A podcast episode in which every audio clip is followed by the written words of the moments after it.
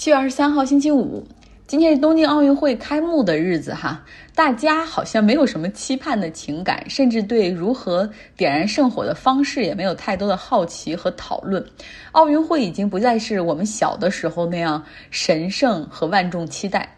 我叫张奥，大家都知道奥运的奥哈，典型的 name after event，根据某一个事件得到了这个名字的这种命名方式，就像一九四九年十月份出生的人，很多人都叫建国一样。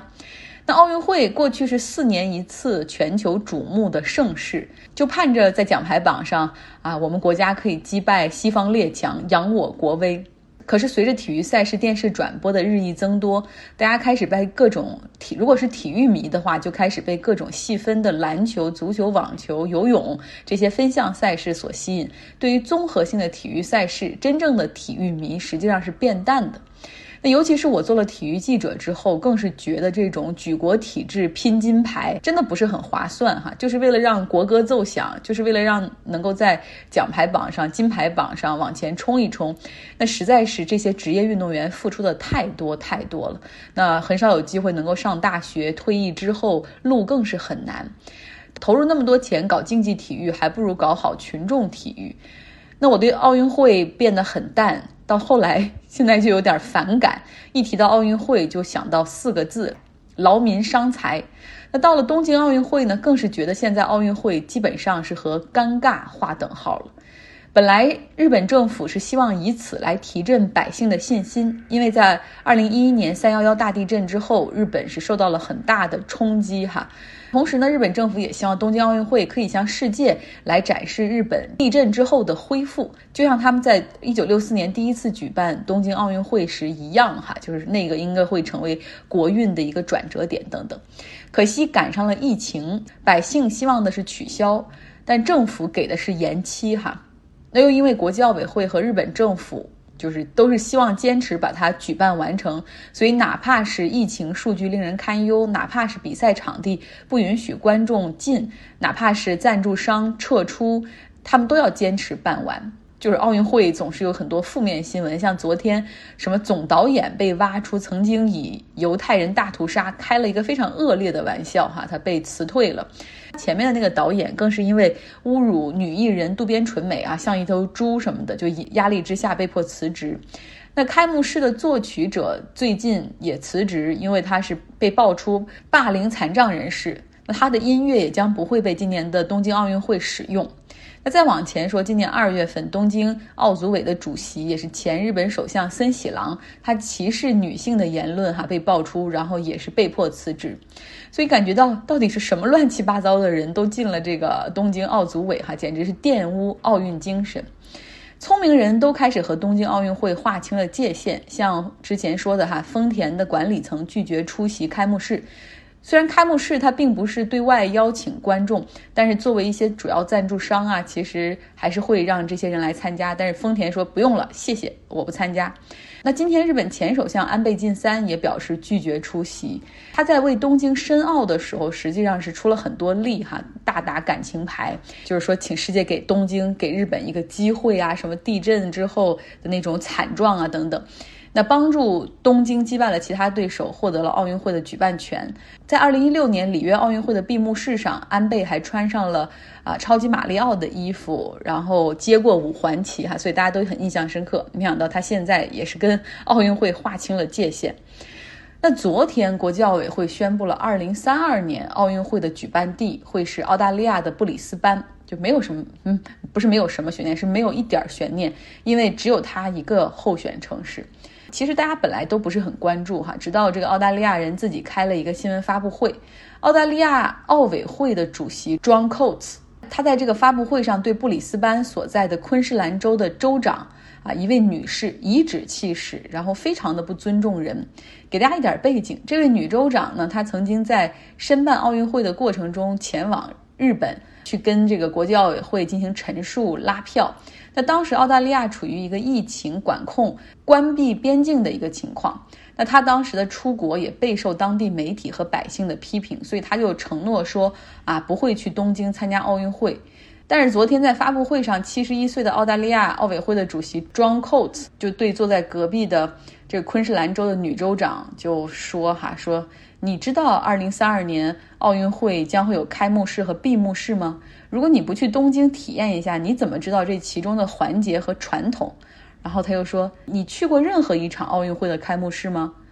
你如果不去，你根本就不知道它的惯例。”奥运会的开幕式会是在七千五百万美元到一亿美元的左右规模的预算，是整个奥运会的重头戏。如果你躲在你的房间里，你又能懂什么呢？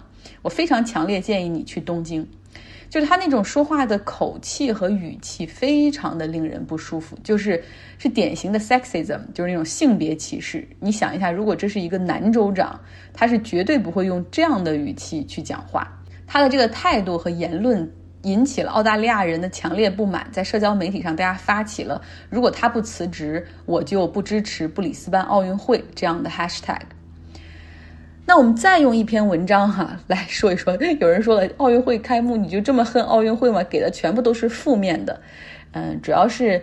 大家想听其他的内容，在其他媒体和渠道上都可以获得哈。我主要是给你提供一个看世界的不同的角度。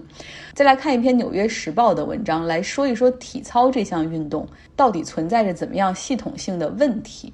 这个作者就写到说：“我记得在一九九六年亚特兰大奥运会的时候，我十二岁，看着那些。”啊，女体操运动员，我就知道她们其实比我大不了几岁，但是她们为什么看起来那么小、那么瘦？但是瘦，你可以在她皮肤下可以看到清晰的肌肉线条，她们每一次的跑动、弹跳、空翻都是那么的有力。这个文章中写到说，那其中一个1996年亚特兰大奥运会的这种冠军队的成员回忆说，每次在重大赛事期间，他们每天只能摄入900卡路里。那给大家一个概念嘛，就是一包小包的乐事薯片的卡路里是一千二百，所以你可见他们得吃多少哈，控制多少饮食。那美国的冠军队中有几个成员在那个比赛中都受了伤，有的小腿骨折，有的脚腕受伤。当他们站在领奖台上，就是还要展现出那种完美无瑕的笑容哈，但是也有人流下了眼泪，传递出一个信息，就是说你要想获得胜利，就要付出痛苦。体操是一项需要忍受饥饿、克制饮食欲望，同时要艰苦训练、忍受疼痛的运动。那么，运动员，尤其是女性的运动员，她的身体要尽可能保持小巧。像我查了一下，我们国家体操运动员平均身高一米一米四到一米五左右，体重控制在八十斤以内。体操运动员都是，不论你中间摔了跤还是怎么样，你一定要有最灿烂的笑容去谢幕。这个体育项目非常的残酷，你一旦长高了、长胖了、年纪大了，就会被淘汰。很长一段时间，体操运动员的年龄就是十四到十六岁，可能十七岁就是你青春期结束的时候，你就要准备退役了。那后来呢？体操联合会将年龄提高到了十六岁，就是就是你参加奥运会的时候必须是十六岁啊，不能比这个再小了。因为你知道吗？以前真的有这个奥运会的体操冠军是十四岁的。只能用小孩儿来形容。那这么小的女孩子在训练的过程中，其实她是很可能受到这种精神和身体上的侵犯，可能来自教练，也可能来自队医。那前苏联时期有一个女子体操运动员叫穆希娜，她最终是瘫痪了。她说，教练在她已经受伤的情况下，依旧强迫她训练，导致。那更臭名昭著的是前美国国家体操运动队队医哈纳萨尔。他至少对两百六十五名女性进行了性侵犯，受害者中很多人是来自美国国家女子体操队。其实我们看到绝大部分的职业体育，它要求参赛的年龄至少是十八岁以上，但是体操哈，它在一九七一年制定奥运会的这个最低参赛年龄定为十四岁。当时，因为他们看到这项运动在在儿童青少年中间很受欢迎，所以就把这个年龄调低了。一九八一年的时候，把这个年龄加了一岁，哈，最低年龄提到十五岁。一九九七年提到了十六岁。虽然民间一直呼吁说希望把奥运会的参赛年龄提高到十八岁，但是从来都没有被体操联合会正式讨论过。其实并不是说他年龄越小，他的这个身材越小巧哈，他就越容易获得好的成绩。其实，在这方面，美国女子体操选手西蒙·拜尔斯，她正在通过自己的表现去改变这种刻板印象。像2016年里约奥运会上，当时拜尔斯她已经19岁了，就已经被认为是体操场上的一个一个老将。最后呢，她获得了四枚金牌。那今年她24岁了，但是她依旧是这个体操场上的王者哈，始终是 on the top。他训练很努力，但是他平时也会玩得很开心。他会吃披萨，他在社交媒体上会发很多照片。他有自己的业余生活，他有很恩爱的男友。偶尔他也会喝点酒，哈，来杯玛格丽特和朋友聚会。他喜欢音乐，喜欢舞蹈。没有重大赛事的时候，他会策划和组织体操运动员来搞这种全美的巡演。他会旅行，他会遛狗，他会和朋友聊天聚会。诠释了一种体操冠军实际上是可以享受生活的，也可以享受美食。胜利是可以建立在快乐的基础上，而不是痛苦。所以讲这么多哈，希望大家过一段时间如果看这个体操比赛的时候，真的可以可以多一个视角。好，结尾的部分我们来讲出这个弗洛伊德的收官哈，请 Robert 来给我们带来这个系列的最后一集。自从停止在伯克利任教以来。克鲁斯一直抱怨自由联想的精神分析方法的暗示性。这种方法代替了催眠，成为治疗歇斯底里病人的一种方式，但其效果并不好多少。所以，克鲁斯的书中写了一些关于记忆恢复的案例。在这些案例中，孩子们最终恢复的记忆似乎是调查人员提供给他们的。许多人曾经前往维也纳接受弗洛伊德的治疗，治疗的效果如何是有争议的。但克鲁斯认为，从来没有一个弗洛伊德的病人能够证明精神分析方法能够产生他声称的那些具体的效果。对精神分析攻击的一个回应是，即使弗洛伊德大部分都是编造出来的，即使他自己是一个差劲的治疗师，精神分析确实对一些病人有用，安慰剂的作用也是如此。许多情感障碍患者受益于谈话疗法和其他的人际治疗形式。因为他们会对自己受到照顾的感觉做出反应，他们谈论什么也许无关紧要，关键是有人在听。人们还发现，他们有些动机和欲望是自己所不知道的。这种深度心理学被弗洛伊德主义所普及，而且今后不太可能消失。它有时可以帮你意识到，你对你所爱的人的感觉其实是矛盾的，或者意识到，当你认为只有自己非常有礼貌的时候，会变得咄咄逼人。当然，你不需要通过阉割焦虑来意识到这些。尽管如此，假设精神分析是一条死胡同，那么它是否让精神病学倒退了几代人呢？自从第三版以来，精神障碍诊断与统计手册的重点一直放在对精神障碍的生物学解释上，这使得精神分析看起来像是一个历史的弯路，或者像精神病学历史学家爱德华·肖特所说的那样。是一个间歇期，但当弗洛伊德出现时，精神病学并不是建立在坚实的医学基础上的。19世纪的心灵医学像是一场对西部蛮荒之地的开拓，人们尝试过的治疗方法包括催眠、电疗、水疗、全身按摩、吗啡之类的止痛药、休息疗法、肥胖疗法、隐居，还有女性阉割。人们对超自然现象也很感兴趣。十九世纪最流行的对于歇斯底里症和神经衰弱的精神病诊断，今天甚至没有得到承认。那不是坏的科学，它们也是科学。有些是有效的，无效的就更多。精神分析不是第一种谈话疗法，但它是从催眠疗法发展到我们今天的谈话疗法之间的桥梁。它并没有虐待病人的身体，就算它只是一个庸医。至少他没有干得更糟，可以说比许多正在实行的治疗方法更加人道。精神分析也没有阻止躯体精神病学的发展。在二十世纪上半叶，各种治疗精神障碍的医疗干预措施被设计出来并付诸实践，其中包括服用镇静剂，特别是氯醛，这会让人上瘾。弗吉尼亚·伍尔夫就使用了这个作为抑郁症的处方，还有胰岛素诱导昏迷。电休克疗法，还有脑前额叶切开术。尽管电休克疗法的名声不好，但它是治疗严重抑郁症的有效方法。但在精神药物时代之前使用的大多数其他疗法都是死胡同。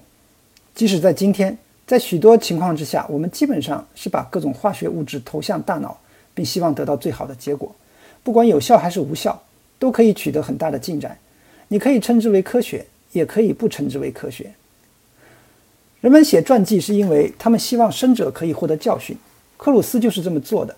他相信弗洛伊德早年的故事可以帮助我们理解弗洛伊德主义，尽管他总是想扮演一个评判者的角色。但他所说的弗洛伊德性格的滑脱和他的科研成果的捏造，在很大程度上是有说服力的。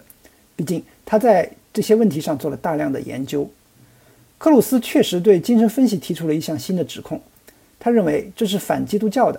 他说，弗洛伊德通过颁布一项教义，使性满足战胜了为天堂所做的道德牺牲，意在推翻整个基督教秩序。克鲁斯认为，这就是为什么。